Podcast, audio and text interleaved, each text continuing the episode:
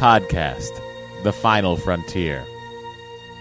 These are the conversations of the friendship Matt Mira and Andrew Secunda Their continuing mission. to seek out old adventures with contrived civilizations. To boldly watch episodes that one of them has watched before.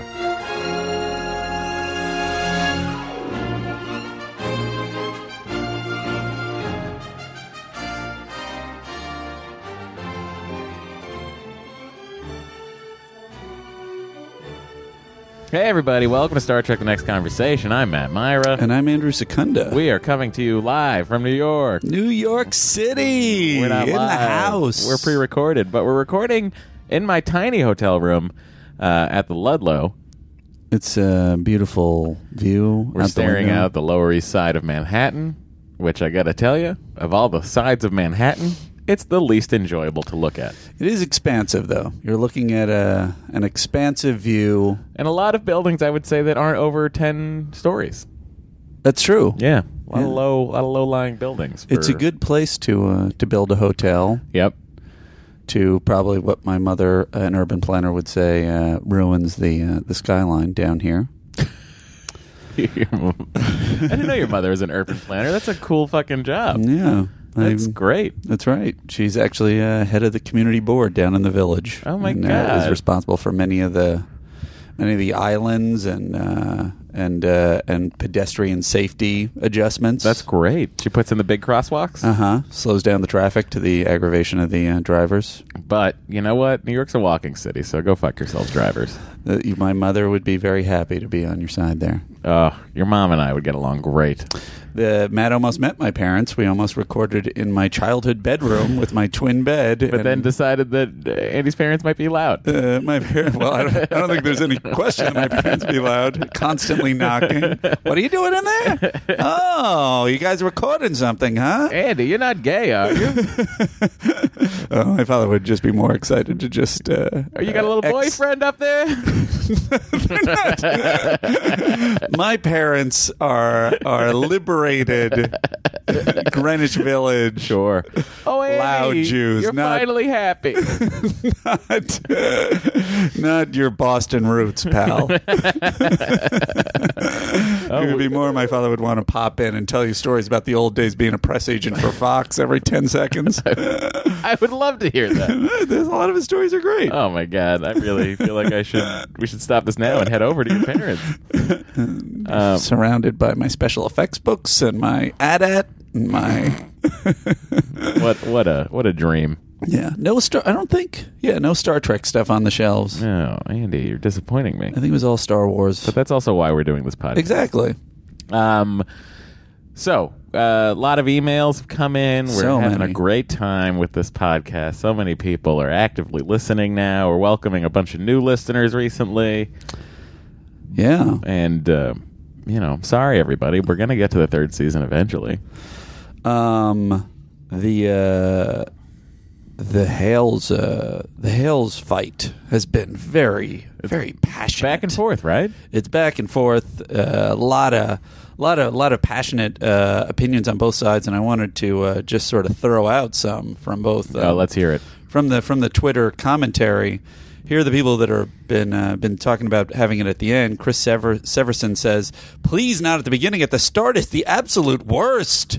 Okay. Woods Sheremy says, "I really like them at the end, so I can just stop listening at that point. Sorry, I love you guys, but I don't care about listener comments." Solar Brian One says, "I'm so disappointed in the other seven listeners voting for Hails at the beginning. The other seven. emoticon." The other seven. I think it's because we we uh, we referred to our eight listeners. Ah, sure, sure, sure. And Jonathan Ryan says, "At the end for ease of ignoring," which honestly was part of my thought. Is like, well, let's put it at the end. Well, what if I what if I compromise here? Uh oh, uh, and I tell everyone in the description yeah. what the time code is. Of the I was start of the thinking that. episode. Are you going to remember doing that? Uh, Is well, be one I, more thing you gotta have do? to. Well, it's not going to be that hard. I can just look down and see what our time I think is. that's a reasonable compromise. and uh, I'll be right on in the comment section. I'll be right on within within a thirty second time span, so it shouldn't be too hard for people to jump into if they would if they'd like to. Um, Uh, and then the beginning boosters commented. Uh, Cameron Grimsley says, "I like them at the beginning as an appetizer, sets the mood before the episode dissection." Tony Ellen says, uh, "I wonder if any relation to Doug Ellen. I think it's Oh, spelled boy. differently." Um, it has no relation to anything. At the beginning, since uh, they relate to the former episode. Also, more blabbering madness. No problem, Tony. You'll get it. Grand Milf Tarkin says, Love that name. Listener content is always at the beginning of a show. It's a tradition. Rosanna Flad says, Hails at the beginning, always end a debate. Thank you for your time. Melissa Gellert I actually really like them at the beginning. Rambly off topic tangents are part of the reason I tune in. I think I've just figured out how to not do how to not pop my peas. Um, guys, every episode there's a little improvement. Um, It's, and- we're like the first season of Star Trek. well, you know, it's been said. I don't know if I even have that in the commentaries. Uh, Son Azul, these have to be at the beginning. Doesn't make sense to talk about current episode and then go back to the previous. That's true, and I think that we found the compromise with my quick thinking on my brain. and then the related commentary on the Hails is CJ says almost as close as this week's vote in France. This is It's true. Bull. I love it. Travis for she says, "Will there be an independent investigation regarding Romulan interference with the polls?" and Tanakazi says, "All new jingles must be five seconds or less." Okay. Um, so keep that in mind. They don't have to be five seconds, but you know, on the briefer side, probably for long term usage. Anyway, the results of this uh, at the beginning ended up at 52%, Hails at the end 24%, beginning but shorter 14%, end but shorter 10%. Uh, so you would say the majority don't care how long the uh, the me- the email uh, commentary is. So in the end, it's uh, the beginning. People say sixty six percent, and at the end, thirty four percent. It's uh, it's not close, guys. So we're gonna go beginning, and I'm gonna put the time code in the comment section. I mean, the in the description of the episode. So that'll, I think, please literally everybody. I'm with you, pal. Great. And thus, And here thus, we go. We shall open. Captain, Captain, we are being hailed. at the beginning, as it should be. Very true. Um. So, uh, Brad Arrington uh, tweeted, um, "Guys, MVC vote can be split to two crew. Each gets a 0.5 total of one uh, one per episode."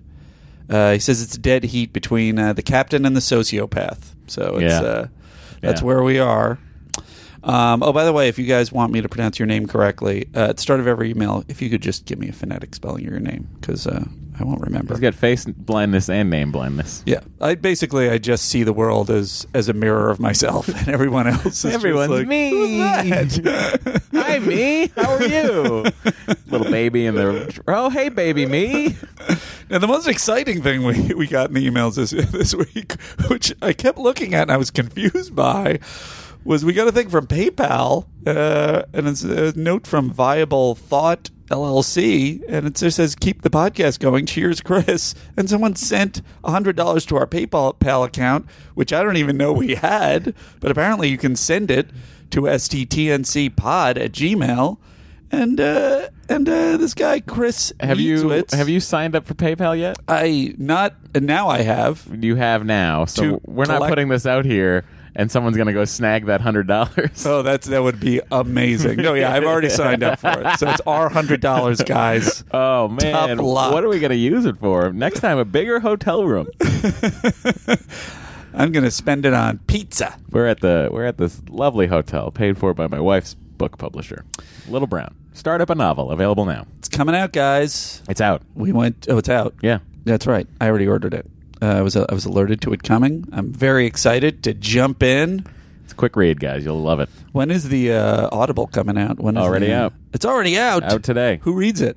Uh, a, a woman in Atlanta who does a lot of audiobooks. I don't. I'm not sure who, but I'm sure she's got a lovely voice. Why didn't you read it, man? Why? I, I don't. I didn't. I was not. I never have.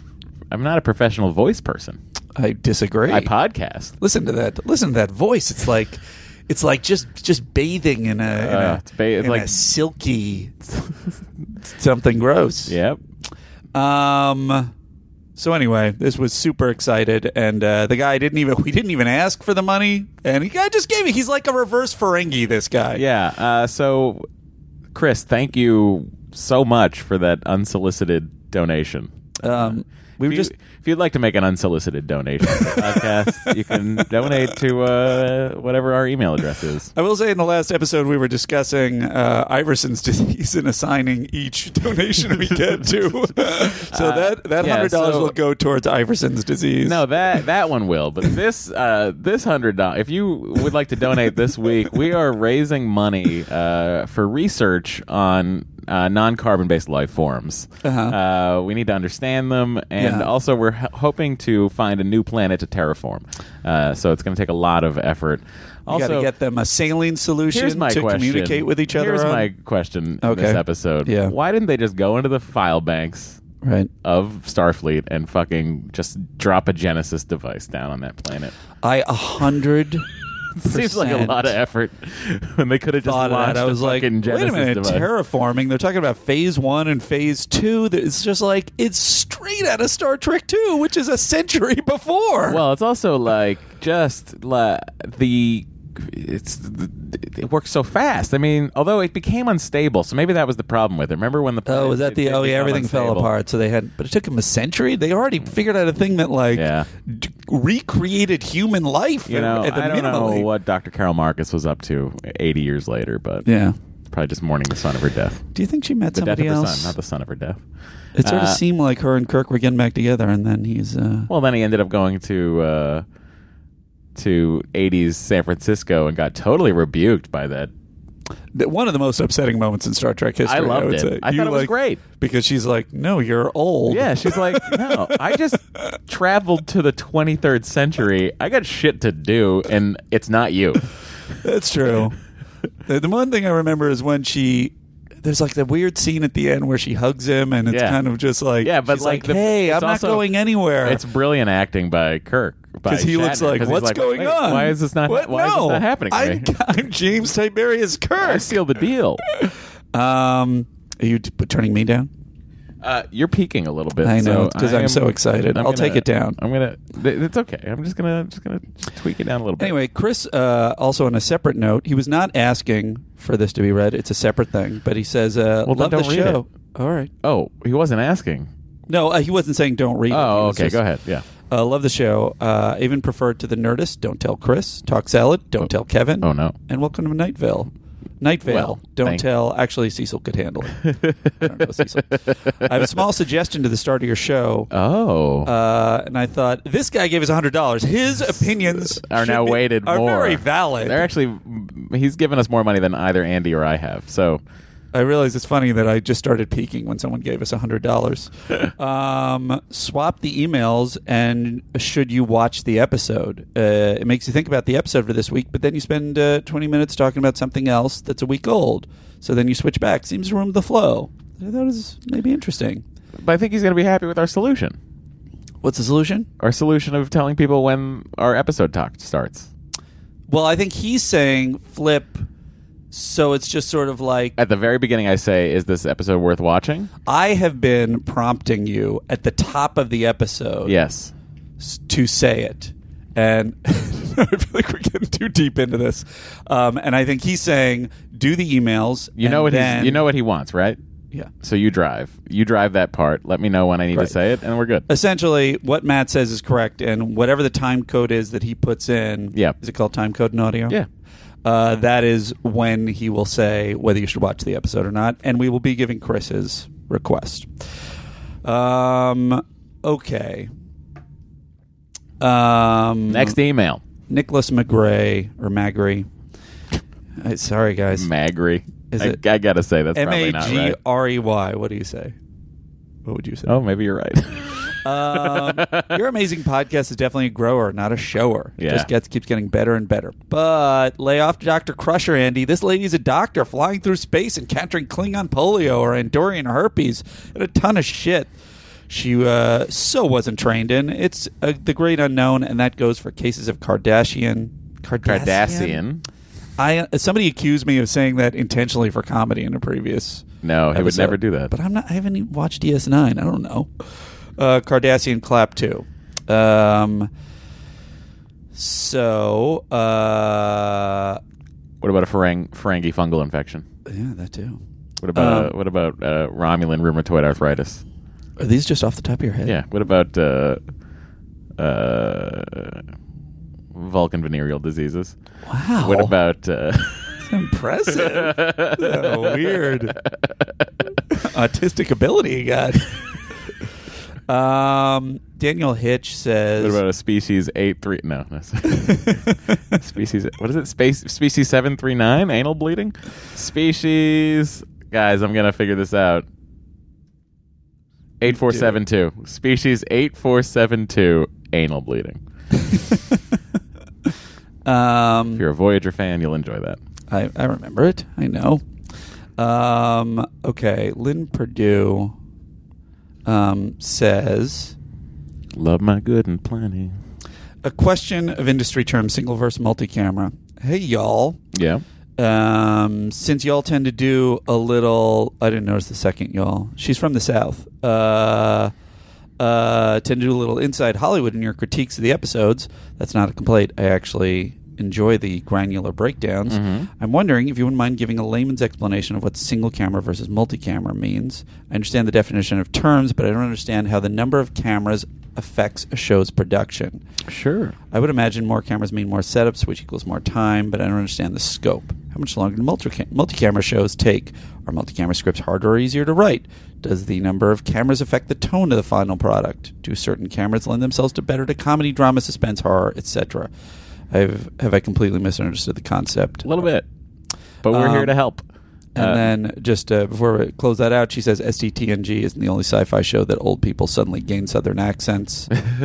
uh, the same occurs when Colonel O'Neill and Stargate, with Colonel O'Neill and Stargate's brief candle, and Crichton, as I say it, and Farscape's The Locket.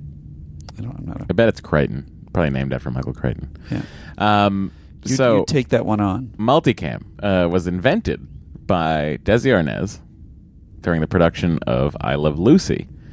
And what it was was a setup of three cameras uh, shooting the action at the same time so that you could cut together a performance that is happening almost in real time. Uh, so what that means is a multi-camera show, which is shot before a studio audience, usually, um, is done very much like a play, where you're sitting in front of an audience. You have the sets that are also in front of the stands where the audience sits, and the actors perform the script as written. So a multicam show takes about, you know, two hours to shoot. Uh, and a single camera, it's called single camera, but it usually they're usually shooting with two cameras. Uh, single camera is everything else. So it's like your dramas, your comedies that are like uh, without studio audiences. So your 30 Rocks, your Arrested Developments, the Goldbergs are all shot single camera. And what that means is we're doing multiple setups for the same scene where we're getting two cameras. Usually one is a medium and one is a close up of a certain actor's performance or two actors performing at one time. We then stop down, reposition the cameras to go for like a wide or a close up on the next person, and do the scene over again. And a single camera show actually takes about a week to shoot, uh, with full days of shooting. It's it's done much more like a movie. So that I hope helps your explanation or And helps that- you understand. And just to add on to that, the tone thus is uh, is a little bit more uh, movie like, whereas the multicam is a little bit more play like. Yeah, flat. feel wise. Great example of this would be to go watch the pilot of Cheers, and then go watch the pilot of Arrested Development. Right. There you go. Thank you for that question. Um, then uh, many people uh, tweeted at us or wrote us, uh, Daniel Hitch, one of them, um, in reference to the uh, the question we discussed uh, Star Trek theme parks and was one opening in the Middle East, and um, the, it seems like there is a park in the western east. called the called the uh, the Red Sea Astrarium, or in in the park itself called the Red Sea Astrarium in the city Jordan City Aqaba, um, and it says in um, in uh, in Memory Alpha that the park will open uh, for business in 2017, um, and it's been licensed and so forth. But it also, I think, has been uh, in sort of being built since 2010, and in other in other areas on on the web that I looked up, uh, most recently in 2016, They broke ground. they did But break ground, and there are haven't- pictures of the area, but it doesn't seem to be progressing Right. necessarily. Yeah. So me and Matt would be happy to go and Research that for you if you could donate to Star oh, Trek. I was going to say Oh, and, sorry. and make a trip over there and uh, be invited as honored guests. honored, honored guest.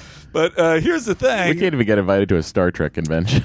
where where it, where is most interesting is uh, King Abdullah II bin Al Hussein, uh, who's the king of the Hashemite uh, kingdom of Jordan. yeah, he was on. He was on Star Trek Voyager in 1996 episode Investigations. He's in a, if I remember correctly, he's in a sciences division uniform. Uh, he is in Yeah. a sort of a, what is that like a turquoise? Yeah.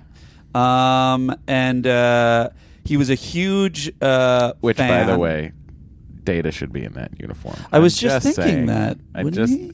But I bet it was a color situation where it doesn't they were go with like, the white. it, Yeah. it looks weird. it really would. Which is actually why they switched the uniforms in the uh, initially was because Picard, Patrick Stewart didn't look great in gold, Uh huh. so they made Command red. Right, you were saying that, and my other question is: in the later movies, does does Data moves up to command? Right, so is he in red then? No, Data in the later movies. Well, Data is supposed to become the first officer after Riker leaves for the Titan, Uh huh. but Data gets blown up.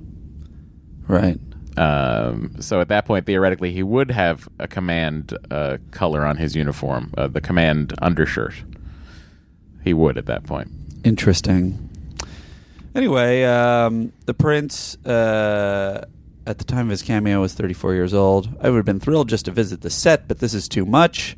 Um, he, uh, I would have, I would have loved to visit a set, a Star Trek set. I know, pal. Um, he speaks with Harry Kim in a scene, but he, he wasn't a member of SAG, uh, and so uh, it wasn't in the episode. He just sort of walks away.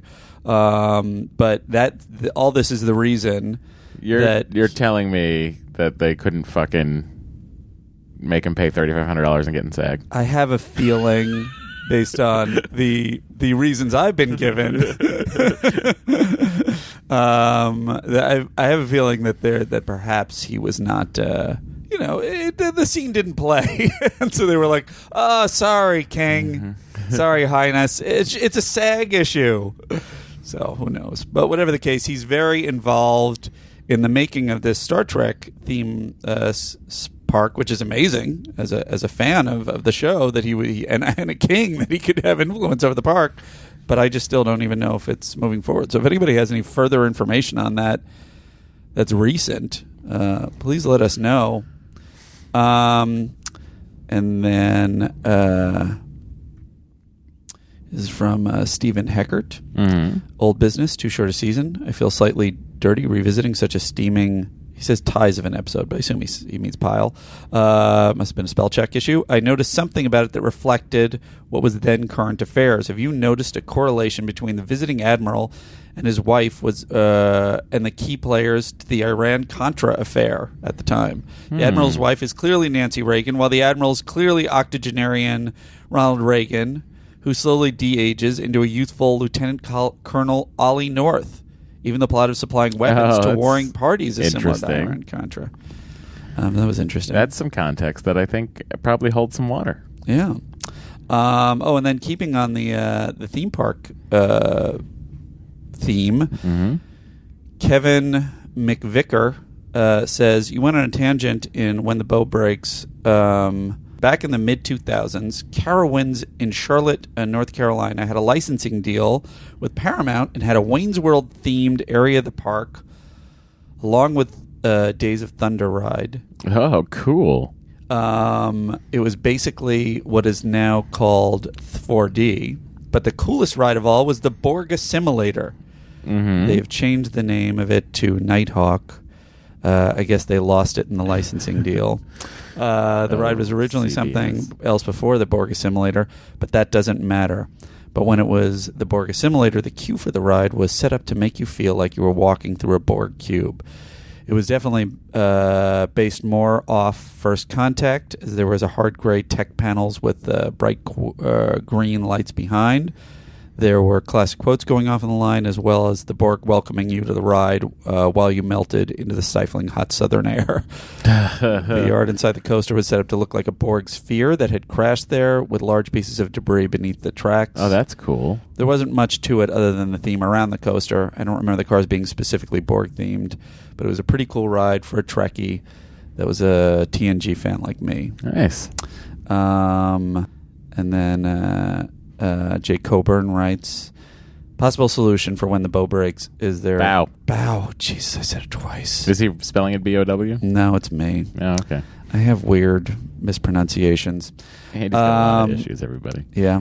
Is there no such thing as orphans in the 24th century? Surely they have orphanages orphanages with children that need good homes. I was thinking this too. Uh, that's not a bad. Uh, that's not a bad solution to that problem, everybody. I thought I said it, but I guess I didn't say it in the episode. But yeah, it's totally like I just- mean, cure the race, or just let them adopt people that will also get sick.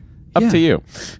hundred percent. All right, here's our Google voicemail, um, people. If you want to, uh, If you want to talk to us you to with your uh, voice, I don't. I don't have it in front of me. I'll find it later.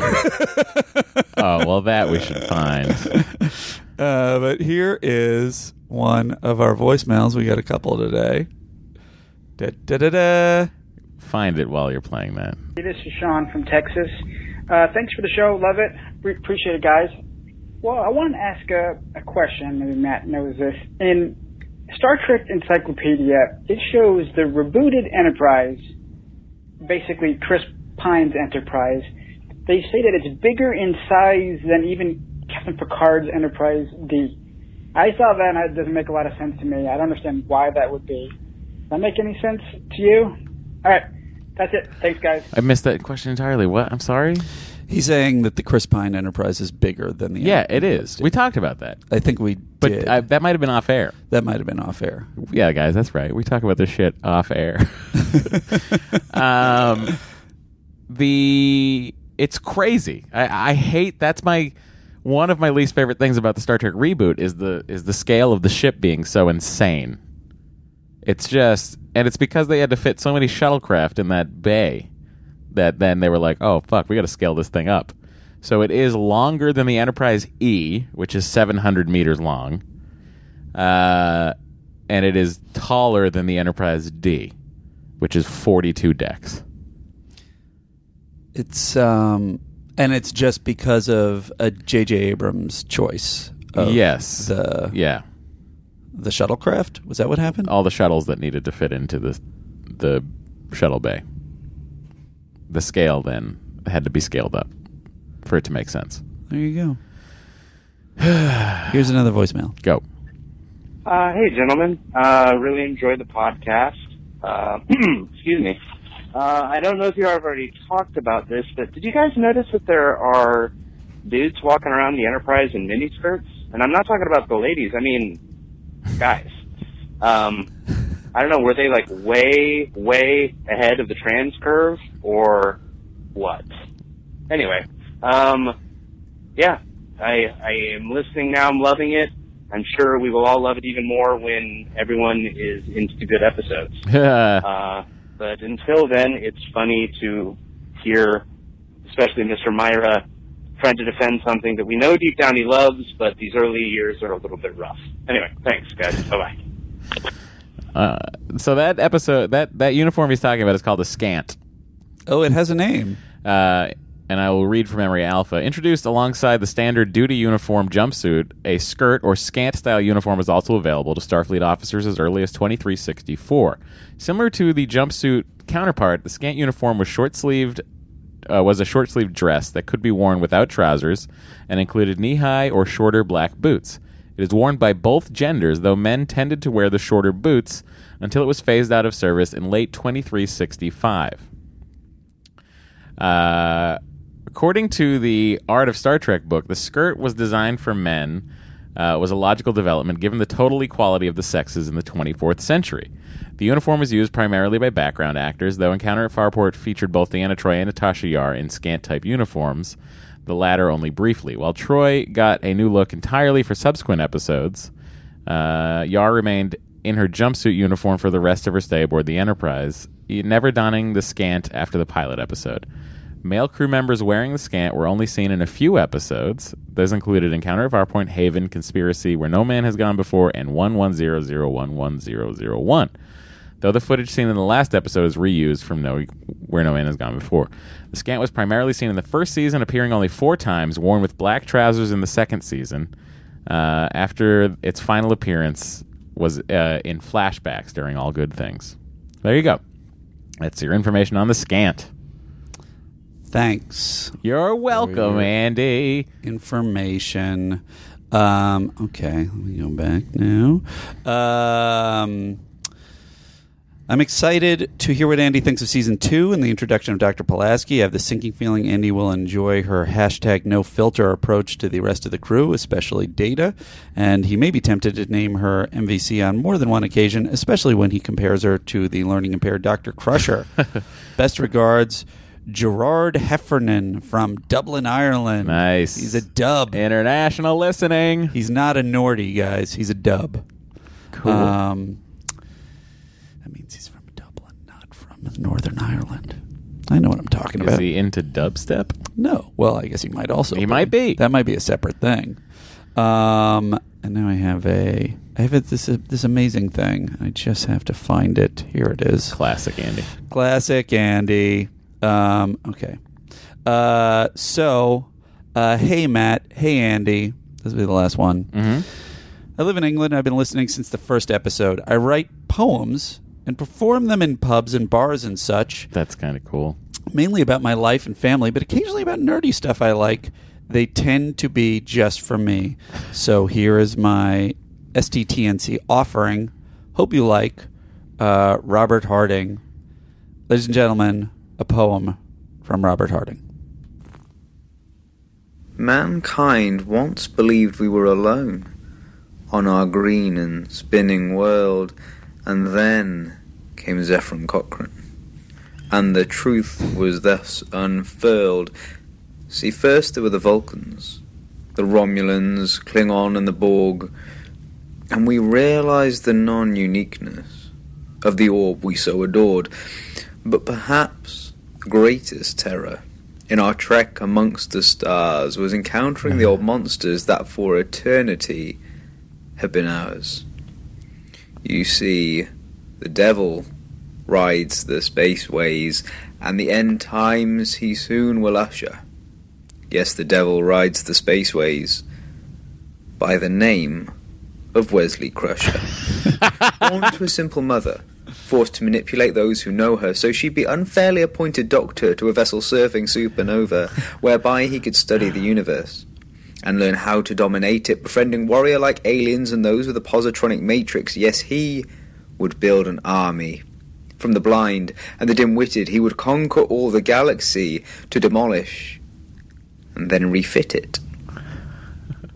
For the Enterprise is a lady, to be treated as a love her, but he just saw an insect and desired just to crush her. Yes, the devil rides the spaceways by the name of Wesley Crusher, and none sees through his machinations. Not even the sexually naive captain, nor the first mate who tries so hard to pretend he doesn't want to tap him, not the emotionally unbalanced security chief, nor the blind guy whose eyes are apparently better than the super advanced view screen is. You know, the blatant mechaphile who'd like to introduce the flagship to his dreams. He's even outwitted the cunning android who lies about his idiocy to the crew and doesn't suspect the young man despite his love of seeking clues. Only Officer Worf has an inkling of the danger they are facing, but none will listen to him as I suspect they're all secretly alien racists. Given time, I reckon Argyle would have grown his mistrust. I guess a taxi company needed him, so he time traveled back in a rush. Yeah, the devil rides the spaceways, and you should keep an eye on him, like Russia. The devil rides the spaceways by the name of Wesley Crusher. Yes, he's nefarious, and he's conniving, and he has them all dancing on his strings, got them to love and to promote him as he spread his evil wings. And soon they will all fear him. For they will know it's true he hates each of them as much as Andy hates plots involving Q. The time is nigh. His empire shall rise, and beneath it all shall suffer. The old child prodigy genius devil, by the name Wesley Crusher. Th- I, come on. That's the greatest thing ever. amazing. Thank you so much, Rob. I'm calling on any fan out there who likes to fuck around with editing programs to put video to that and get it up on YouTube. Oh, good, good request. That is just phenomenal. it's pretty. It's pretty impressive. That was beautiful. Thank you so much for sending that in. I also love that the uh, his accent like put me in the mind of kind of like uh, Yellow Submarine, kind of the the images and the So, I don't know, an LSD Nowhere trip Man? while watching animation? No, just just the the the the delightful accent uh, with uh, with sort of the lyrical kind of bent and the imagery and I don't know if it's Nowhere Man It we're brought listening me. to It or brought one of the, It brought me to a dark pub, which I a enjoyed. dark pub. Well, that also Yeah. too. Uh, Maybe a dark ten forward. What was his uh, name? Robert Harding. Robert. What a great name for a poet. Oh, John Wesley Harding, from a long line of poets. Thank, Thank you so much. Thank you. That was great. I loved it so very much. That was amazing. Eh. Oh, what did happen there? Wait. Radio frequencies closed, sir. Sir, sir. Holy shit! Thirty-six minutes. I know it was a long one. It was fun. Uh, All right, everybody. The episode this week is Home Soil. If you're wondering if you should watch it, the answer is don't. very good. Uh, bother. It's not horrible, but it's like, come on. You don't, you don't, you don't need to waste your time. You can just listen to us talk about it. Uh, Home Soil production number one one seven aired the week of February twenty second, nineteen hundred and eighty eight. And Andy, I believe, the number one song. George Michael's father figure, Matt. Oh, interesting. Kylie Minogue still leading the charts in the UK with I Should Be So Lucky. Matt Harrison Ford and hmm. John Mahoney of Frasier oh, fame Oh, I know John Mahoney well. starred in Frantic by Roman Polanski, number one at the box office. Televangelist Jimmy Swaggart proclaimed between sobs that he had sinned before God after being implicated in soliciting a prostitute. Bonnie Blair set the then world record for the women's 500 meter speed skate at the Calgary Olympics. Uh huh. Um, 39.10 seconds. The current world record holder is Lee Sang Hwa of Korea. Um, and Soviet space station Mir marked its second year in stable orbit. And the last piece of information is that George Bush's cowboy side emerged during a campaign stop in Texas where the vice president, who is seeking the Republican presidential nomination, Don cowboy boots, drank beer from the bottle, and proclaimed, This is my home state. All right. Uh, I'm loving this George Mike. Sure. Uh, I got a text from Scott Mosier while we're doing this podcast. Ooh, is it regarding the podcast? I can't imagine it's regarding Star Trek. Oh. Oh, it's a good song. Good song. It's a good one. I'm going to take it down. Lake Ray George Michael, everybody. Godspeed, George Michael. Enjoy the stars. You're among them. He's in the stars now. Okay, so Home Soil, directed by Corey Allen, teleplay by Robert Sabaroff, story by Karl Guers, Ralph Sanchez, and Robert Sabaroff. Here is the synopsis from the Star Trek The Next Generation Companion.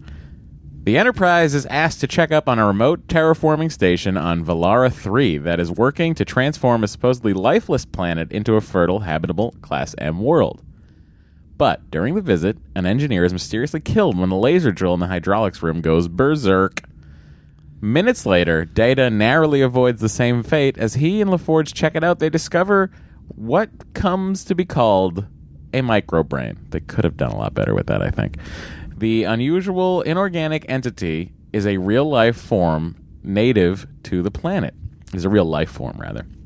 As Dr. Crusher and Data investigate the aliens, the tiny being declares war on the humans by pumping and uh, desalinating the Velaran's narrow subsurface water ecosphere.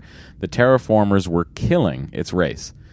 The power it draws is strong enough to deflect the ship's transporter fe- beam. Finally, it deduced that the microbrain is photoelectric, and a shutdown of power weakens uh, it enough to so that it can be sent home.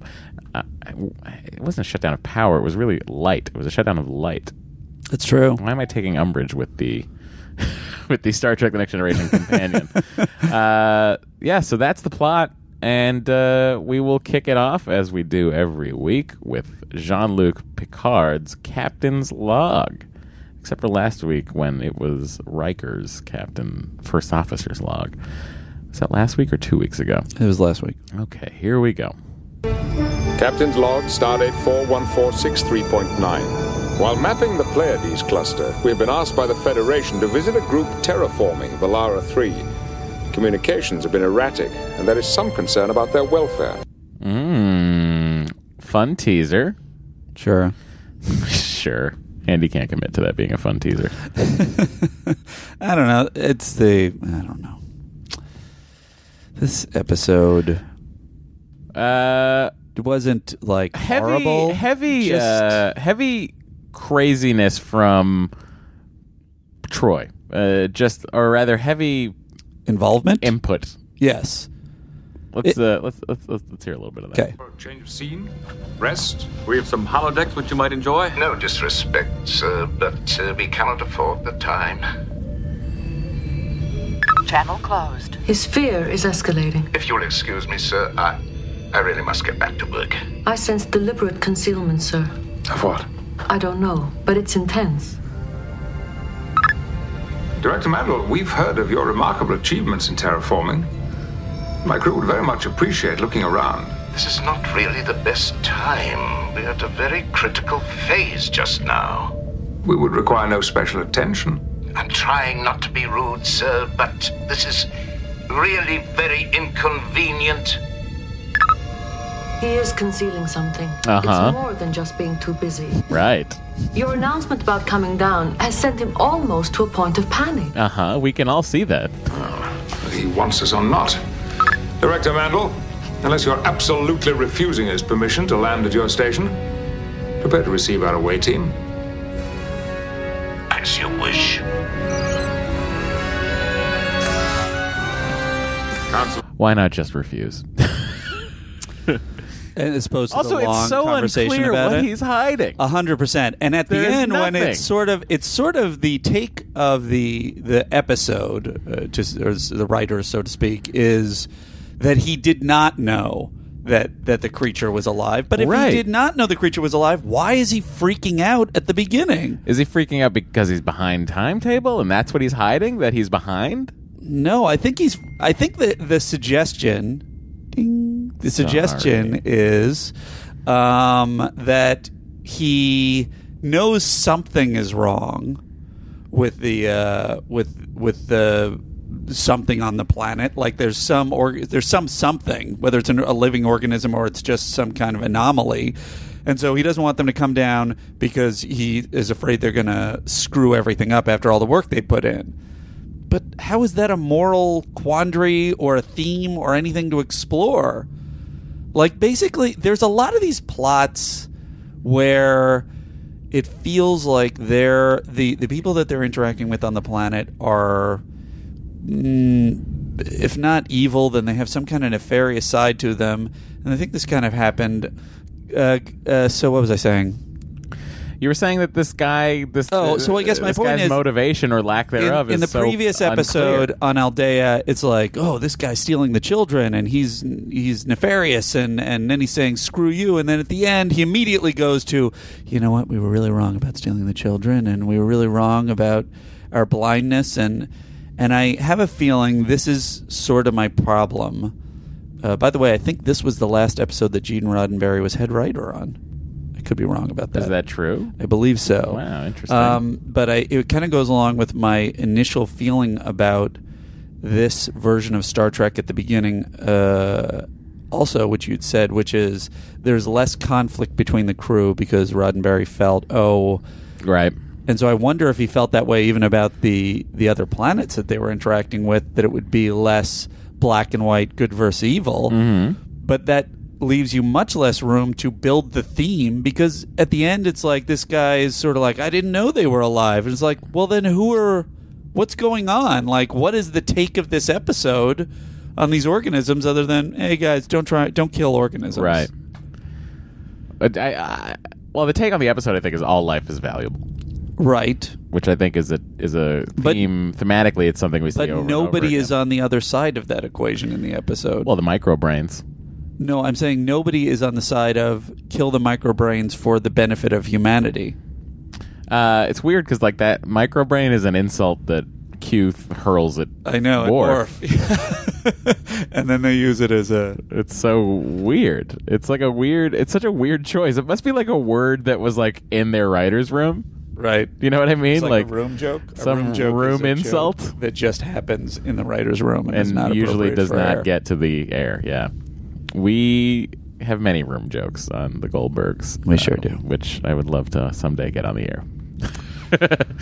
okay, so the motivation of of of of this guy being so unclear is because I don't know if it's done to lure the audience into a story that isn't there or confuse the audience. That is, I think, what it is, and I think they do that a lot. That they hint at a large crisis or problem that isn't there in the end, and I'm not sure why they don't have it be there in the end, or at least shift to a larger problem. Well, mm, I mean, I guess the larger problem they shift to is that the organism is alive and threatens them. I don't know. It just doesn't seem to tie in thematically. Nobody is saying let's kill these organisms to terraform the planet for humans. Nobody's saying that. Right. There's no one that wants to do that. Once they discover what's there, they're like, "Oh, we made a mistake. Oh, sorry, we better go." and even the organisms are like, "No, you're you're assholes. I hate you." And then we threaten them, and they go, "All right, never mind. You must die." oh, sorry. No, no, no, don't, no, don't kill us. Don't, don't kill us. No, you must die. Leave the planet. Okay. You still must die. You turn me up. Sorry. What? Today. You turn me up. Why? Just slightly. You're higher than me. I know, but I'm. There you go. That will encourage me to speak at the appropriate All right, level. whatever you need, buddy. Thanks, pal. All right, let's hear this clip. This is him. This is the word of advice Picard gives to the away team. Well. Aye, sir. Someone that tense can be very unpredictable. Stay on your toes, number one. So I want to point this out.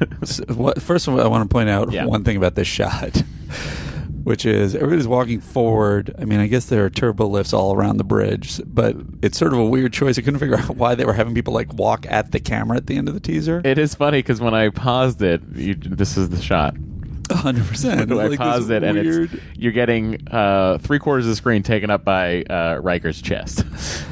and I realize it's because really the teaser open uh, should be when uh, Arthur dies at the end of Act One. This is a classic uh, problem that the show has, um, and uh, and they don't have anything really. Really, all it is is is just Picard saying, uh, "Stay on your toes, number one." That's the only, that's the the blow. This show and so they have to pretend that there's a blow by having everyone purposefully walk at the camera. this episode could start with that happening. Yeah. And the Enterprise being called in to investigate. That would have been a much better way to start it. And then you don't have to deal with any of the hiding stuff. Although it does play.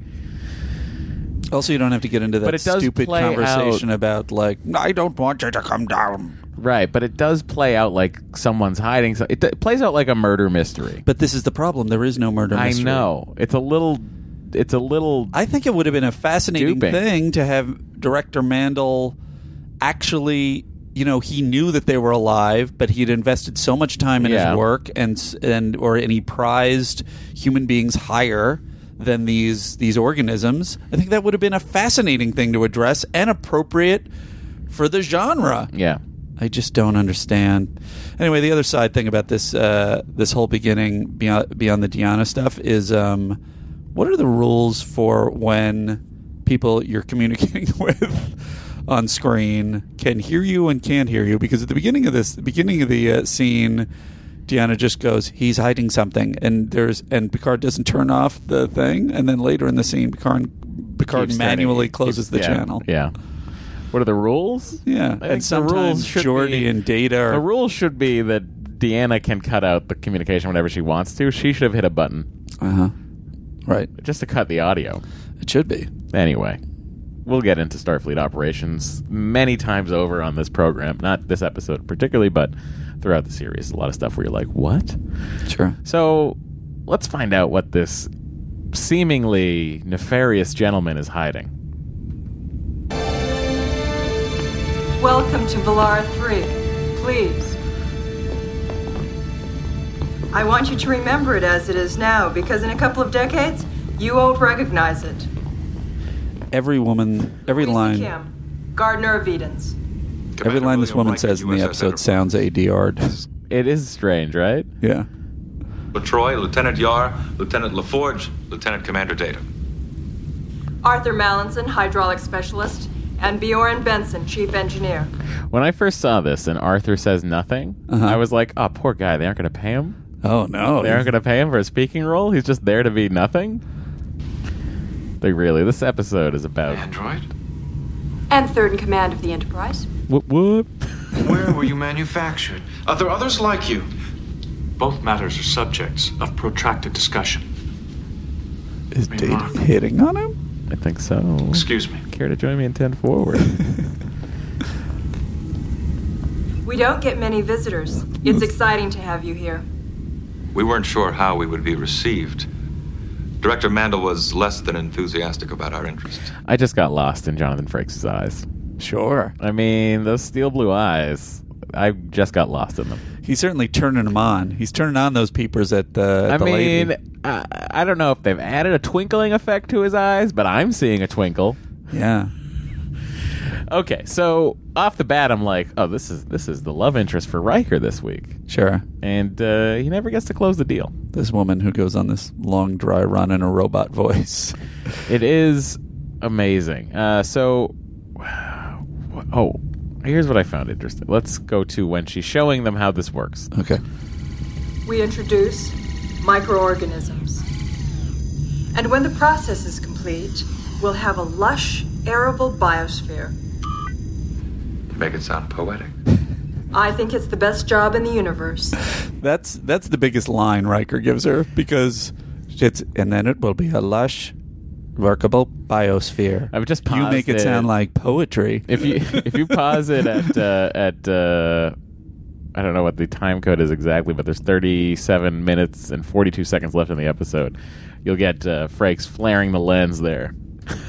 oh wow, Just he is, being like, he is full on mugging the camera. Hey, I'm nailing this, right?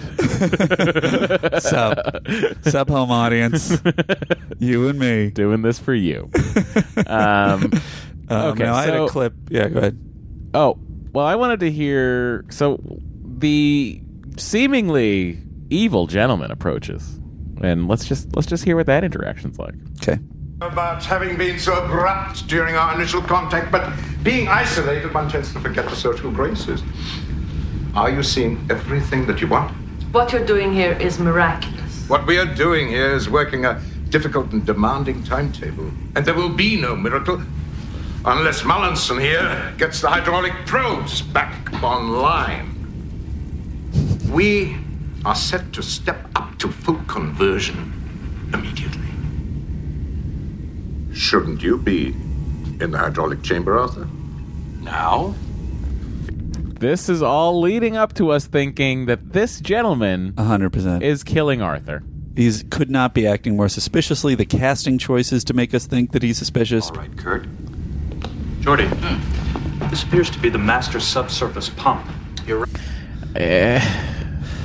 By the way, uh, just to just to shift into our deep dive on um, on uh, He's in a James Bond movie. He sure is, I am remembering my James Bond Russian uh, counterparts to to M correctly. He plays General Gogol, and uh, here's a little snippet of him from A View to a Kill. Ill advised. A calculated risk, but necessary since you refuse to answer your control. Come to the point, General. You disregard procedure. You did not request approval before eliminating 007. Reprisals might jeopardize ongoing operations. You jeopardize mine! Letting the British penetrate the Siberian Research Center. That was regrettable. Your racing activities attract unnecessary attention, but more disturbing are your unauthorized commercial ventures, and we cannot tolerate that. The issue is irrelevant. I've made new associations. I no longer consider myself a KGB agent. We trained you, financed you. what would you be without us? A biological experiment? a physio? I highly recommend if anyone hasn't heard it, go back uh, to the James Bonding episode where we talk about A View to a Kill. It is also available on the How Did This Get Made feed. We did a live show at Largo covering A View to a Kill extensively. Um, such a such a fun such a fun scene. um, Christopher Walken, so good, so so good as a villain.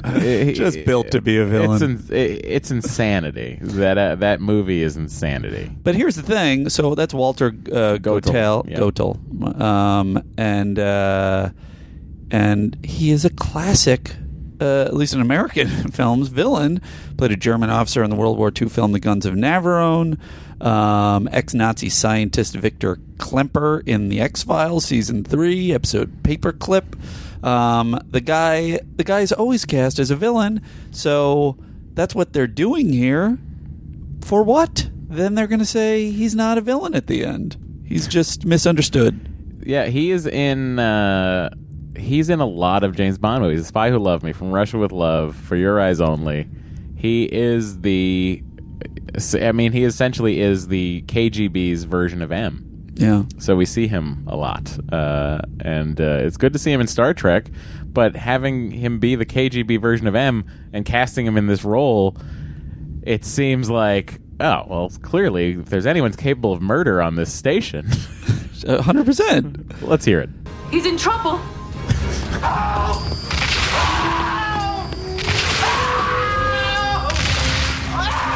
Can you open it? It's jammed. Maybe it's jammed because you just kept hitting LCARS and communications.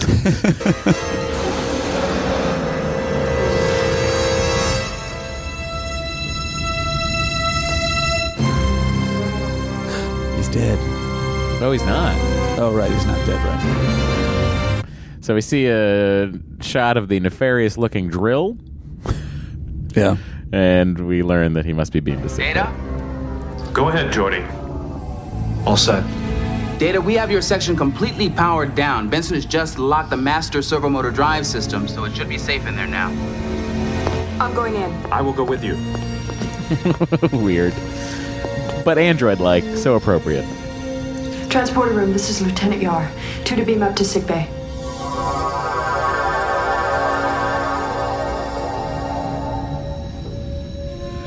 I want to go. We should be with him. Kurt, please come too. This is this is the year he did A View to a Kill. No, it was 85, sorry. Transporter room, this is Commander Riker. Beam up four at my coordinates. Uh, Commander, I, I know who it is. Don't you have to say? You know when you when you hit the button and you say transporter room, true. it comes up on my console. Don't they sometimes say? say no, it they always say. Sometimes- yeah. I just think it's a silly It's a- thing. it is they don't need to say interesting it. yeah. Um, so, oh, you're hearing the sounds from New York, guys. That's a siren, a real life New York siren. What did you think of the scene where Data locks himself in there?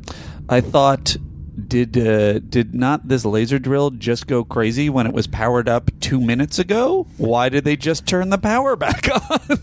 it's like, oh, it, it seemed to go crazy again. Uh, yeah, let's hear that. I can't explain it. The laser blasts seemed to end when the yelling stopped. Well, maybe Arthur stopped it, only not in time. Not possible. Then what are you suggesting? Uncertain. Geordi, please return power to the control console in this room. I wish to reactivate the program. You got it.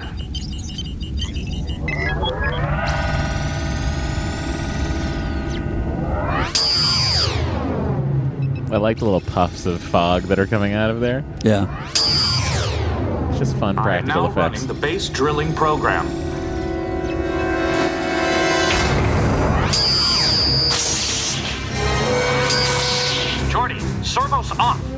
They are off. Data, what's happening? Too much to explain.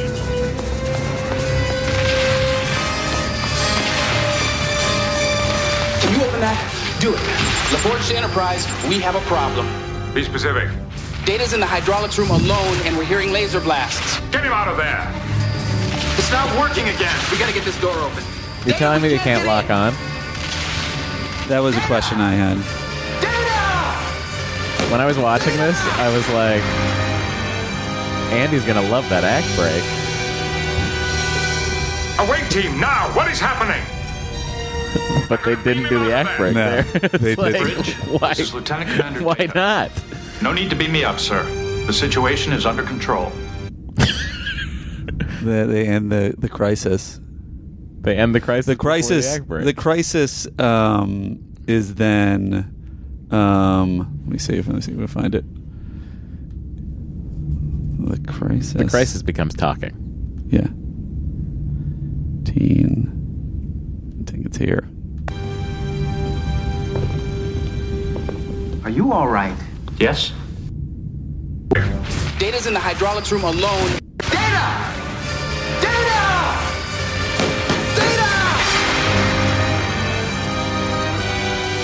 Good LeVar Burtoning right there. Yeah. Away team, now! What is happening?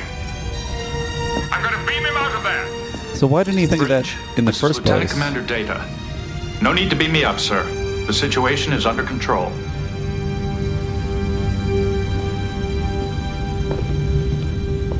Are you all right? Oh, I was Yes. in the right place. Sorry. Well, what happened? Did you do anything which might have set it off?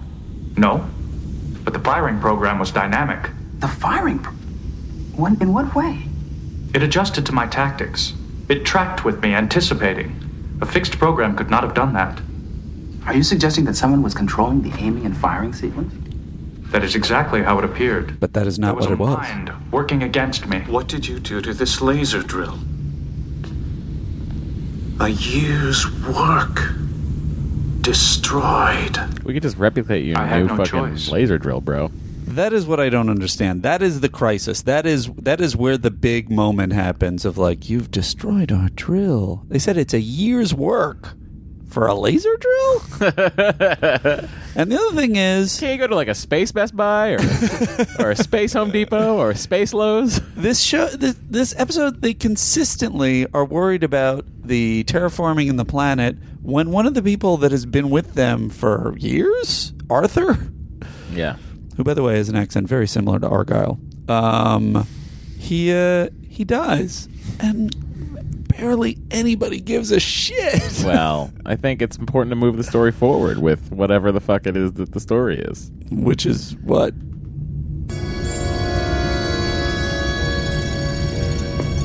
So Data's looking down a shaft, Geordi, seeing a light. need some visual assistance. I do like that they never like they don't really they sort of abandon the fact that Geordi's eyes are the best eyes on the ship.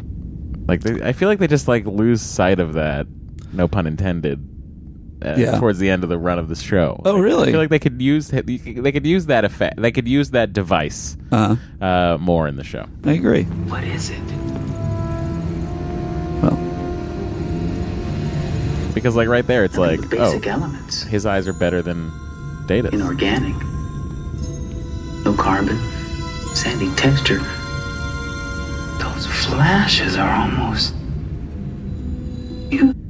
Electric. I, I see color variations and rhythms and complex harmonies. It's almost musical, he said. Speculation. Could it be alive? It's gonna be alive. It's inorganic. Whatever it is, it could be what they are covering up. And the reason someone killed Mallinson.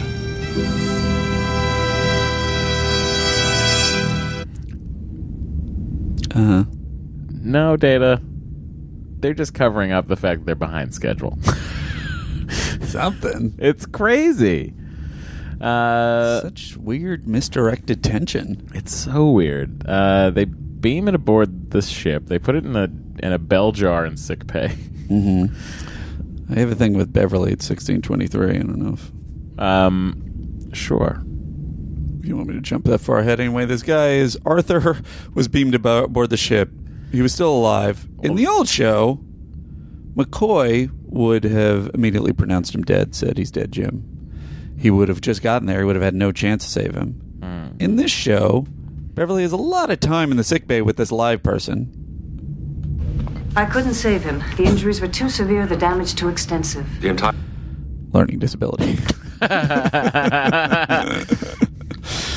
um, and uh, and um, the guy's the guy's PO'd. The the uh, director Mandl's PO'd. He also doesn't care that the guy just died. well, of course he doesn't care. He's a KGB agent. that would have been amazing.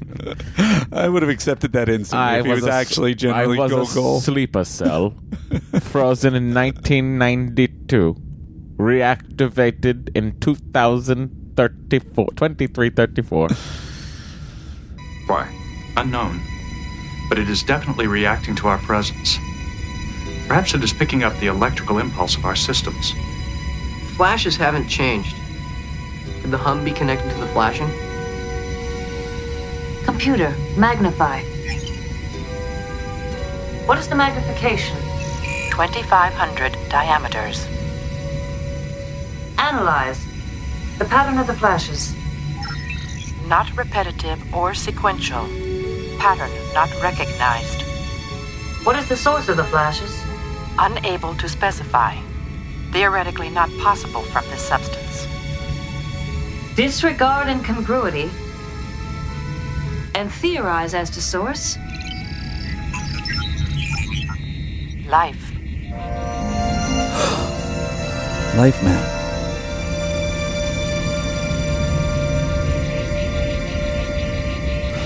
So I will say, I mean, right now I- they got to be like so excited. This is the fucking mission statement of this vessel. 100%. Seek out new life. I, I will say I really like this scene, and I I think this is where the show kind of goes. Uh, maybe I'm wrong, but the uh, the the the dissection, the sort of just scientific dissection of what they're dealing with, Mhm. and the discussion, and almost having it be that that's the mystery of figuring it out um, step by step. I really like that, um, and I like how they handle it. And uh, it's just the episode isn't dramatically rigorous; it's scientifically rigorous, and I think that's a great standard thing for the show. Yeah, I mean, there's a lot of dramatic music that doesn't need to be in there. Yeah. And although, I mean, maybe then you're making a boring program. So after Mendelssohn dies, the only person affected is uh, is the uh, Gardener of Eden, which I think is a bold state, bold like job title to have. Yeah. Gardener of Eden. Is it true? Did you really find a life form? Well, the debate is still going on in some quarters, but I think so, yes. What's it like?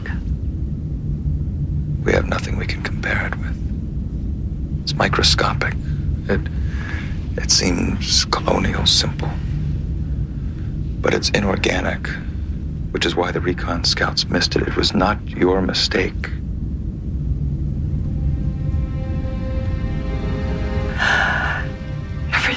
Worked so hard for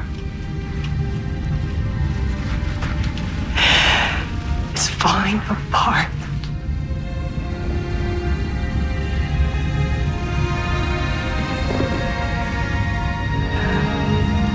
So, Lisa, here's a fun fact about Elizabeth Lindsey, who plays uh, Luisa Kim. Uh, she is a fellow of the National Geographic Society. Mm-hmm. And her mission is to keep ancestral voices alive by recording indigenous wisdom and traditions. And she has done a TED talk on the subject of keeping alive uh, tribal traditions and languages that would otherwise go extinct by recording them. Interesting. How cool is that? Yeah. Is it possible that's the way reason her voice sounds so so oddly re-recorded because it's so crisp and clear? That I it's- mean, it might be. It's amazing. I, I think that that's like the coolest thing I've seen someone who's guest starred on this show do. Yeah, she's. It's almost like she's in Starfleet. Uh, she's in fucking. She's a National Geographic Explorer. Yeah. You don't get much cooler than that. Anyway, she's a doctor. You could be an astronaut. I think I think a National Geographic Explorer is kind of cooler. Wow. Than being an astronaut. Bold statement. Sorry. Sorry. I hate to be there. Uh, anyway, uh, so you can actually check her out. She has a website, elizabethlindsey.com, uh, where you can find out all about her uh, goals and all about the things that she's doing. Uh, she's the first Polynesian explorer and f- and fellow in the history of the National Geographic Society. Dr. Elizabeth Lindsey is an internationally recognized expert in the emergent field of cultural intelligence, a dynamic, holistic system of knowledge and wisdom based on indigenous science. How cool is that?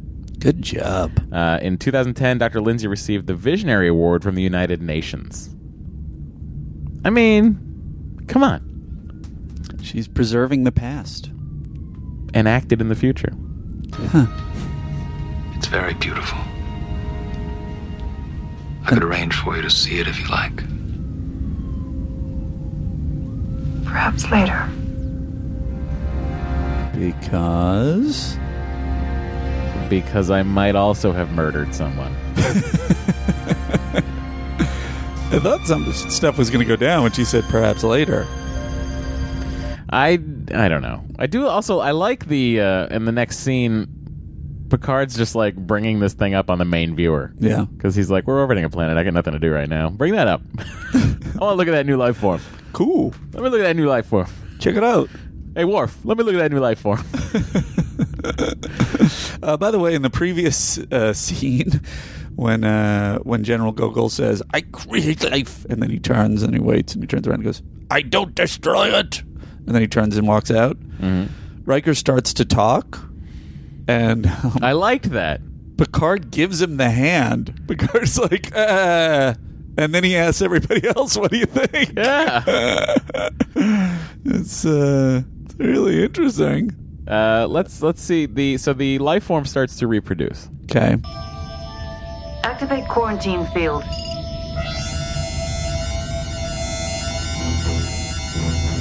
Quarantine field full. Full shield backup. Evacuating lab. Translation request being patched. Translation from whom? Evacuate. I disagree with her evacuation right there. The translator, sir? Bridge, this is the captain. Request emergency power to initiate lab quarantine seal. Do it, Mr. Worf. Aye, sir. What's the nature of the problem? Uh, uh, why is the captain requesting something? What do you mean? He should just order it. Oh, that's that's totally reasonable. it's like, uh, hey guys, you mind if I could get a little more power down here for quarantine? he should just be like, more power to the thing, more power to the Yeah. to the medical bay for quarantine. Yeah. Oh boy. oh boy. Oh boy. By the way, the uh, the well, I guess we'll get to it later, but uh, that translator thing is going to tie into a theory later. Just keep an eye on it. Sunlight bouncing off new fallen snow. What did you think it was? This is their description of what these was. Give it any thought. Picard, I must point out again that we were assured, not once but many times, by the best scientific minds in the Federation, that this planet has no life. No life. Oh, that seems reasonable. And we were not looking. And therefore we did not see. And therefore we are not guilty and never have been. Well, I, again, this is just like totally untying the first three acts of this show. 100%. It's so weird. I think what they were thinking was that it's the the microbrains they keep calling them. Such a um, stupid name. Are that is the mystery. They're untying it because the murders are the microbrains. But then in the end, even the microbrains are sort of justified because they're just defending themselves. So Right. all the dramatic tension is released from both the side of oh are the humans ignoring these living organisms so that they can carry out their own their own ends, which is uh, which is immoral? No. Are the microbrains killing people in in a way that really would put us at war? No, they were just defending themselves. So the whole thing is just kind of like, oh, all right, I guess everybody understands each other. It's so weird. There's it's a it's a weird plot device. Uh, Here, let's At hear. it. first, you dismissed it, but then you began to understand that there was something that was different about them. You can't know that. Our apprehension suggested it when we first arrived. Sure did. Tell me about these patterns. At first, we thought it was just natural phenomenon unique to Velara 3. Refraction in a thin atmosphere is interesting, but certainly not life, Why was I never told about this? because it's not particularly important. As the building of the terraforming station went forward, the patterns in the sand ceased being random. They became very specific. Geometric shapes suddenly appearing, disappearing, changing location, changing size. Did you ever feel that these patterns were attempting to communicate? No, never. I Benson. disagree. I don't know. At the time, I didn't think so. But now, after hearing what you just said, now, I don't know. Captain. What do you think of his acting? I think he's doing a good job. Interesting. He's because the dialogue he's being given Yeah, I accept that. is schlocky. Right. He's putting a lot and he's it. really like trying committing, to yes. emote these feelings. And it doesn't really add up. He was flipping out about the laser drill before, and now he's sort of like uh, processing stuff, I guess. Yeah. Yeah, He's he's, going doing a through good job. something. He's going I did a deep dive on him. There was nothing that big other than he was in uh, Bachelor Party. He was not awarded any uh, uh, prestigious awards by the UN. Uh, in- he, he didn't. Sorry, he, pal. he didn't appear in James Bond movies. No. with uh, four James Bonds. Everybody doesn't get to be a hero. That's too bad. he only had about four credits. On credits. my way. The one I was really interested in was Arthur. Data. You've got the bridge. Inform the captain. Well, why? Why don't you inform the captain? Status sensor. The quarantine seal is getting weaker, sir. He just came out of the rarely used hallway that existed in engineering uh, in the first season.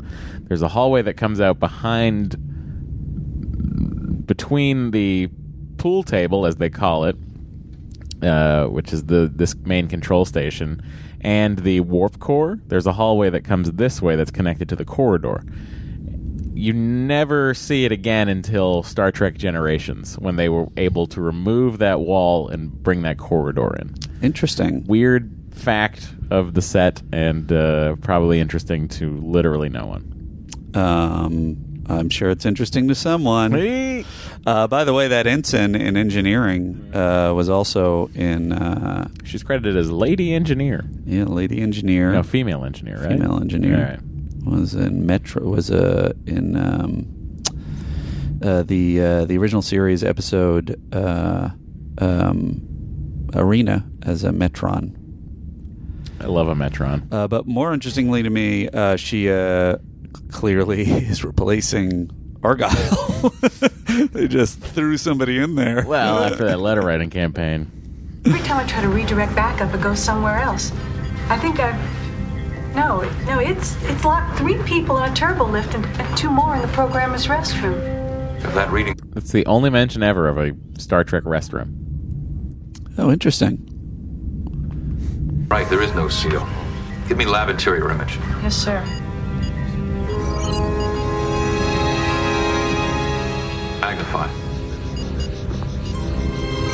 Enhance.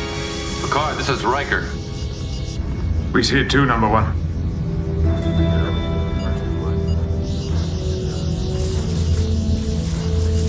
Now it's like acting Get like that a seal back up. Tesla coil. Sir, no matter what I do, the energy goes somewhere else. What if it hit the sick bay or, or nursery? Hold off. Impossible, Captain. We haven't got the power. Captain's log supplemental. The life form, which has significantly increased in size, is again attempting to communicate with us. The universal translator is coming online, sir. Ugly. Ugly. Giant. Bags of mostly water. Bags of mostly water. An accurate description of humans, sir. You are over 90% water surrounded by a flexible container. So, uh, if I might, this is uh, this is clearly, uh, as I've said in previous episodes, uh huh. Um, the Universal Translator is choosing to say these things, and this to translate it in this way, and this sort of led me, Matt, to a theory. Oh. Where are all the bathrooms at? Who let an android have a cat? Data just pretending to be so dim? No one knows the answers, least of all him. It's Sandy's theories. So, um, in the episode where it translated uh, these these binary races just I don't know Bynars, they're from Bynaus. I figured, well, it's it's minimally it's just lazy and didn't doesn't give a fuck. Uh huh. But I think the larger the larger theory I have is the universal translator is a total dick. it translates what this new race is saying as ugly giant bags of mostly water. That's what it's really saying. Compl- uh, my take is the universal translator completely resents the fact that it has to translate every fucking thing every creature says to these humans. Sometimes even if it's, if it's operating from zero in terms of understanding their language it must employ a tremendous amount of subjectivity. Uh, thus you would say that it has artificial intelligence and that artificial intelligence in my opinion is a giant dick bag. What if the this uh, artificial intelligence you speak of, the universal translator, what if it fucks with the humans more than they realize, and it is responsible for the Cardassian War? Yeah. Because, like, I mean, the Cardassians theoretically are speaking Cardassian and you're being heard through the universal translator. Sure. So it could just be making the Cardassians seem like a dick when the Cardassians are constantly saying to the Federation, "Why can't we just be friends?" and then the universal translator's like, "I will wipe the face of the Federation. I will drag the hull of the Enterprise through here like a war trophy." I don't know what their problem is. Makes sense to me. There you go. Great theory, Andy. Andy's theories are very interesting because he's really smart. There you go. Ugly bags of mostly water. So it's now communicating. Mm-hmm. And it should say, hey, uh, we're intelligent. And then Picard should say, oh my God, so sorry. Let's put you back and we'll leave your planet forever. Maybe that is what it's saying. the universal Translator is like, no, now you have war. Picard, if it did try to communicate with us, we didn't understand that. It has declared a state of war, and we are on the defensive. We have no control over our medical lab nor our computer. At this moment, it has the power to destroy this ship and everybody on it. I need your help. Unbelievable. Why does he say we're that? trying to kill some of them. I need to know how.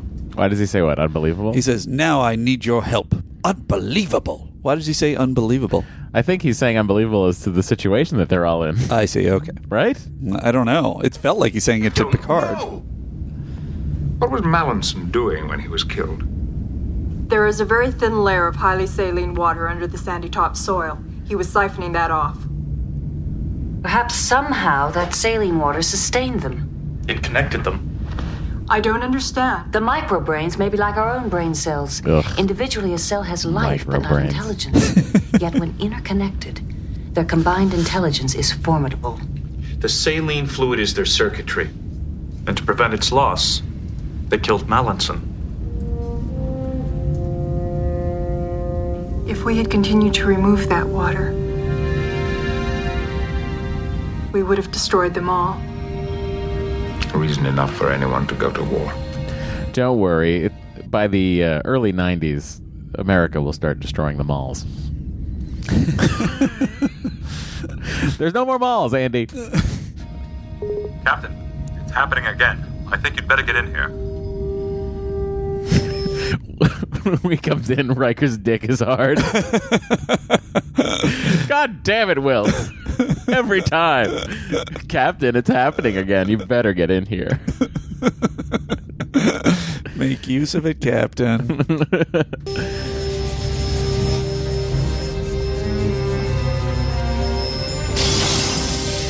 Whoa. It's just turned into a giant crystal. We'll tear up the Enterprise. What can you determine, Mr. LaForge? Captain, our sensors indicate that the microbrain expends a tremendous amount of energy during its reproductive cycle. Yet there is no discernible power drain on our own systems. Then what is feeding the damn thing? We found traces of cadmium salts. Now, cadmium is a conduit for converting infrared into electricity. Meaning? Meaning, the microbrain might be photoelectric. Kill the lights in the medical lab, Mr. LaForge. If it's photoelectric, how does it exist under the soil?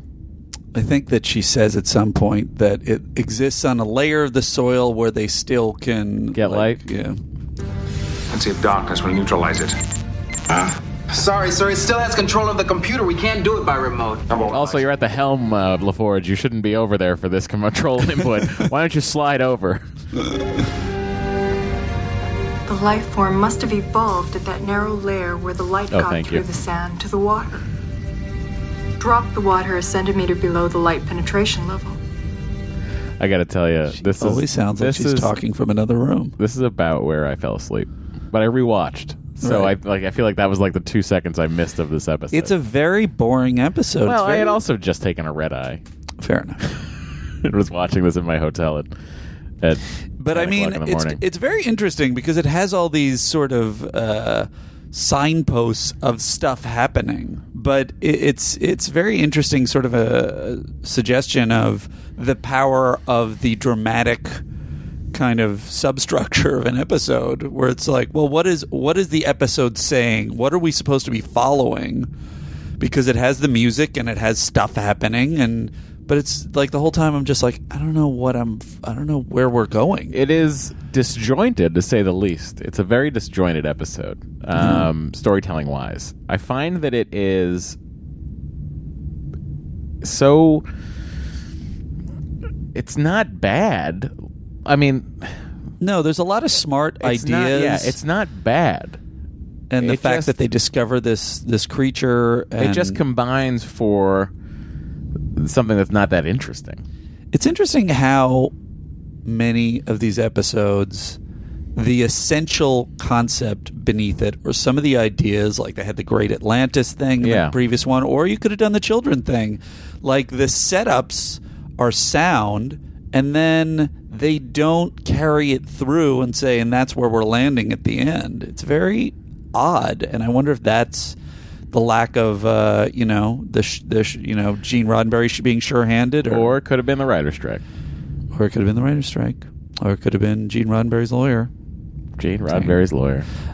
I don't care. I don't care if it ends in any kind of sensible place. We should. I think people just want to watch effects. Maybe at the end of this, after we do the Andes Awards, Yeah. we'll do the Chaos and Creation on the Bridge Awards.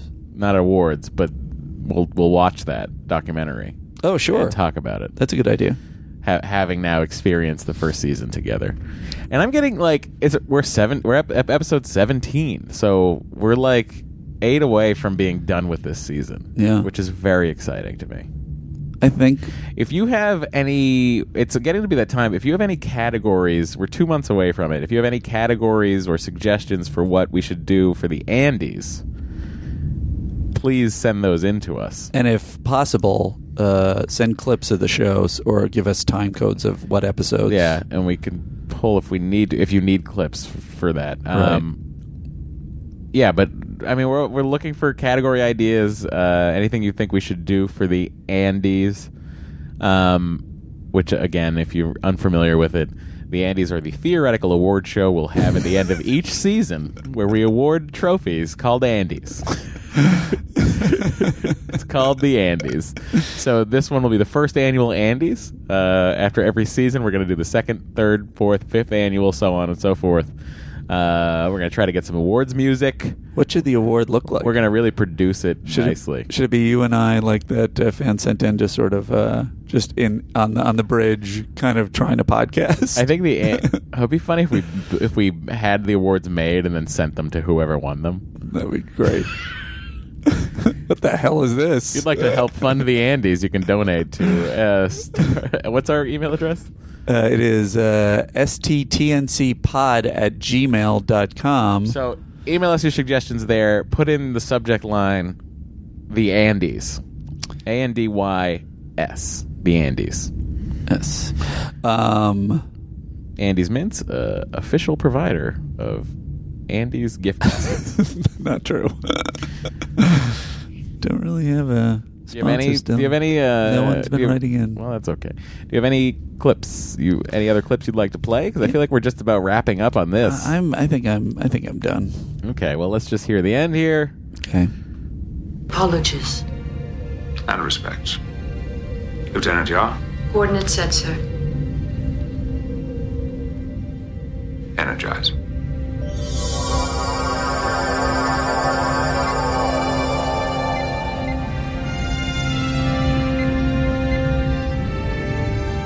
Captain's log, stardate 41464.8. I have declared an indefinite quarantine for Velara 3, and we are now returning to Starbase with the three surviving terraformers. Perhaps the lesson we have learned from this near tragedy will prevent it from happening elsewhere. What? I'm so confused by that. What do you mean? You're saying that there's other fucking planets with this life form on it? You never know. Also, how do they like what is a 300 you know they say 300 years like maybe in 300 years i will trust you uh how long is a year to these creatures Yeah, that's true. What if they get back to us next week? what yeah what if a year is uh 4 days uh, what's happening there I'm sorry. I'm sitting up. That was so weird. Again, Um, again, you're hearing the sounds of New York. You're hearing an ambulance drive by. It's a lot of happening. Dr. Crusher's uh, on her way to some away team mission. What was that exhale? Andy, that was so sad. Uh, I'll read now the uh, other part of the Star Trek companion, the little dips and doodads, the trivia, if you will. Okay. The story's theme of unintended destruction echoes that of original Star Trek's Devil in the Dark, in which a silicon based mother creature attacks the miners who are unknowingly taking her eggs. A hundred percent. Yeah. The Horta. This uh, TNG, however, was a lackluster show, which Hurley recalls as the one where just about everything that could have gone wrong did, including pages having to be rewritten the day before shooting. And the best thing this episode has going for it is an explanation of terraforming and the Velaran's name for humans ugly bags of mostly water. Uh, Walter Gotell, who plays Mandl, will be remembered as General Gogol in the James Bond films. An unused matte painting of Velara 3 station, complete with parked shuttlecraft, was prepared by Andrew Probert. You know what? I'm also realizing the um, the the plot of we're using these creatures for our own ends, Mm-hmm. or we've is is played out in Farpoint too. The creatures they're trapping to make them serve the the planet, but um, but that was even that was a clearer um, storyline. That, yeah, uh, I agree. Totally agree. Uh, so that does it for this episode. It is now time for us to get to some business we like to get to after every episode. Uh, first of which is the MVC. So um, this is what I was just trying to queue up. Uh, we got uh, an email uh, that said I recorded a jingle for the M- the MVC segment. No ill will towards the existing ones. Feel free to use it however you want, and or also don't. Uh, also, uh, I did both record guitar and vocals. Um, even though I did, I don't probably res- deserve much credit for it. Matt will know why. I, I I was not familiar with the clip, so you'll have to say. But that is from uh, Dr. Boner Wizard, MD. Thank you, Dr. Boner Wizard. Thank you, Dr. Boner Wizard. And here is his theme.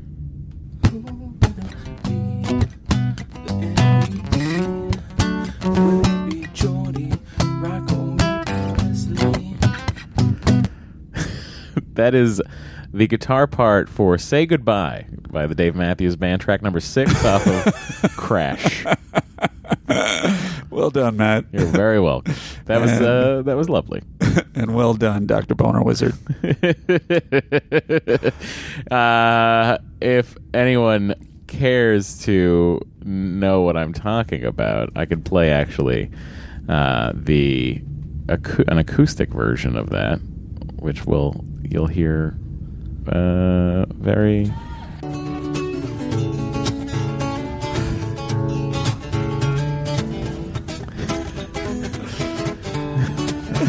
See? So here we are tonight, you and me together. This is the only podcast I've ever gotten to play Dave Matthews on. The fire's bright. I don't know how I feel about that. uh, if you want to play Name That Tune with Dave Matthews guitar parts, uh, bring it. You know, I feel like Dr. Boner Wizard's version is just different enough that we might maintain the rights to that uh, to that theme. it also falls under parody. Uh, so, Andy, uh, very difficult MVC this week. Definitely, definitely very difficult. I mean, There's so many players in this. Uh, you have your your your Datas, your your Crushers, your Picards, your Trois, all Uh-huh. playing a part in saving the ship this week. I think Troi was was much more useful than usual in terms of dissecting Mm-hmm. what was going on with Director Mandl. Uh, even though nothing was going on with Director Mandl, so Yeah. I guess you got to throw her. So out. we're eliminating her. Okay. Okay. We're whittling it down. Then Data, go ahead. Data, yeah. No, I was going to Fighting ask the- you. the laser Data, drill. Data fights a laser drill. Data uh, makes the scan to realize that that that thing might be living. Uh huh.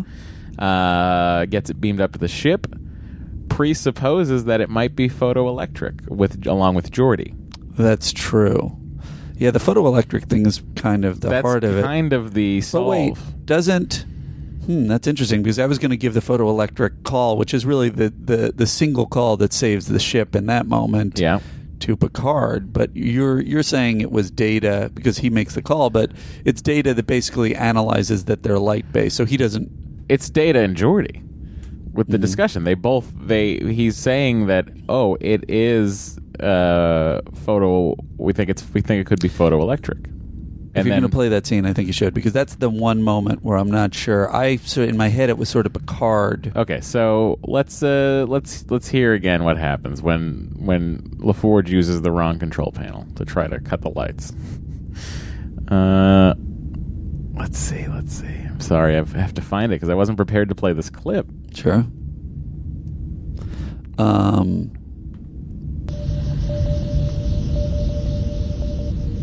It does seem dormant, Captain. Asha. Set coordinates to beam it back where it came from. This is after they turn it down. No, this is before. Oh, If they this keeps tried up, it will to. tear up the Enterprise. This is it. What can you determine, Mr. LaForge? Captain, our sensors indicate that the microbrain expends a tremendous amount of energy during its reproductive cycle. Yet there is no discernible power drain on our own systems. Then what is feeding the damn thing? We found traces of cadmium salts. Now, cadmium is a conduit for converting infrared into electricity. Meaning? Meaning, the microbrain might be photoelectric. Kill the lights in the medical lab, Mr. LaForge. And see if Doc. That's that's where they figure it out. It's a three teamer. It's a three hander. Hmm.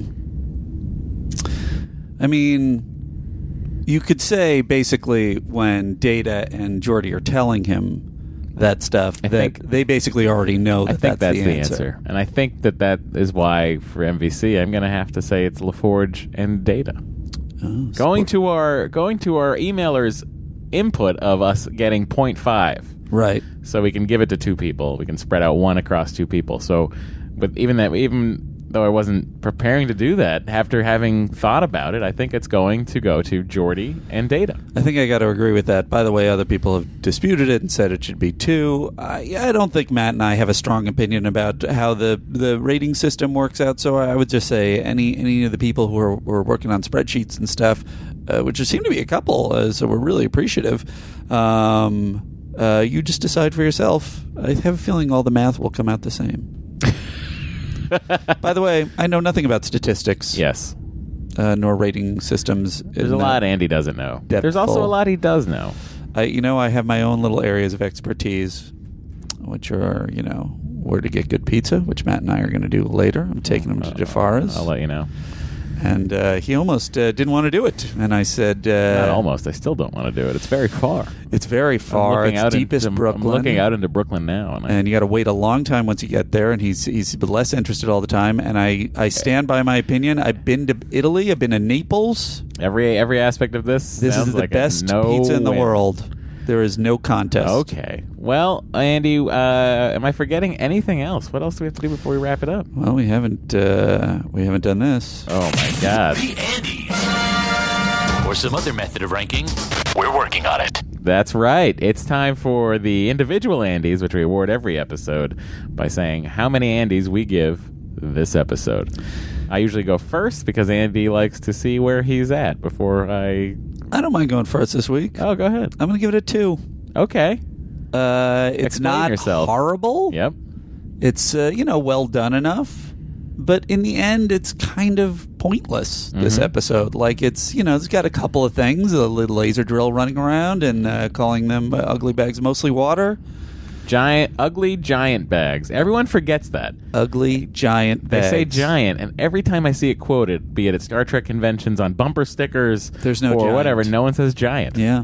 So it's ugly giant bags of mostly water. Fair enough. Um, Andy, you're giving it two. Uh, I am going to go ahead and give it a 2.5. Uh huh. Uh, giving it the extra half point because uh, of the lineage of acting that is on this, up to and including uh, uh, General Gogol? General Gogol. I mean, come on, Walter Cattell. Go- Ro- Godel, Godel. Cattell. Anyway, that's why I, I give it a little bump because I think that all of the guest acting, the three core guest actors, Uh-huh. up to and including the the dead gentleman, I think he did a fine job. Also, Yes, Arthur. I think all I'm giving the guest cast that extra bump, that 0.5 bump, Uh, I think that's fair. 2.5 for me. So there you go, folks. And uh, the only thing left is to take a look at uh, what we'll be watching Next, week, coming of age. And I have it. Here it is. Next time on Star Trek The Next Generation. Bring that ship back at once. I've lost power. The captain struggles to save a runaway shuttlecraft. May you all do your best. And Wesley meets the ultimate Starfleet test. We're gonna die! Come on! Now, both face the toughest challenge of their lives. Pull up hard! Six seconds to impact. I'm gonna crash. On Star Trek The Next Generation. An action-packed episode. Wow. I have, again, no recollection of this episode. Really? So, my uh, answer to those of you out there who are asking, should I watch this next episode? I don't fucking know. Boy, we really did it, Andy. We did a whole episode in New York. We sure did. Only had to pause once so I could pee. Yep. Um, and uh, generally, I think had a great time. Is this our first? Um, it's our first road show. First road show. Yeah. Done in a very very small hotel room. Uh, if you're if you're in staying at the Manhattan. Ludlow, be aware that uh, the basic room real tiny. Yeah. We tried to get a different room when my wife checked in, but uh, unavailable. No other rooms available. However, uh, right across the street from Katz's Delicatessen, get yourself some some of the best pastrami in the world. Uh, also, go to Yonah Schimmel Knish and get yourself a fucking cheese knish. Which that- that actually, your I'm gonna I'm gonna actually make Andy do that before we go get pizza. No, we're not going to do that. It's right there. You want to save your appetite, I'm telling you. How much pizza could we order? How good was that knish? Was it that good? It was such a. It was like I would describe it as. I ate it. I bit into the cheese one. Uh-huh. It was a cherry cheese one. Okay. I bit into it and I was like, "Holy fuck! What is going on in here?" And I'm like looking at the composition of it. I'm like, "Am I eating like a cheesecake wrapped in pastry?" Like I did. And I was nice. biting into it again. I was like, "No, I'm eating a block of cream cheese with cherry in it. This is delicious." No, I'm glad. Anyway, that was my description of Yonah Knish. Uh, Yonah Schimmel's K- Knish place. Been there for 75 years. Yonah, if you want to sponsor a show, just uh, contact us. At Uh, having been in there, I feel like Yonah doesn't know what a podcast is, nor care what a podcast is. well, whatever the case, if one of his uh, one of his daughters, I guess he doesn't have daughters, it's just Russ that has daughters. If anyone wants to send us a line, you can at sttncpod at gmail.com. I actually gave the wrong email a couple of weeks ago. So a Oh little my prime God. corrective for myself. Um, or you can tweet us at Star Trek, the next at Star Trek, the next conversation. Did you find the phone number? Uh, I did, and uh, and you can also you want uh, to leave us a voicemail, you can also look at our Instagram at at uh, Star Trek. Then sorry, I've just done this wrong twice. It's at Star Trek TNC for both Instagram and for uh, Twitter. at Star Trek TNC. At Star Trek TNC. Uh, our Google voicemail is 323 834 8754. And uh, that is Aft Fit Ski, I think. He's taking a picture, so I'm pausing. We're gonna have it on the. Uh, we'll put it on the on the on the Instagram. We'll put it on the Instagram. Um, and that's all I got, guys. Cool, Andy. I'm out of here.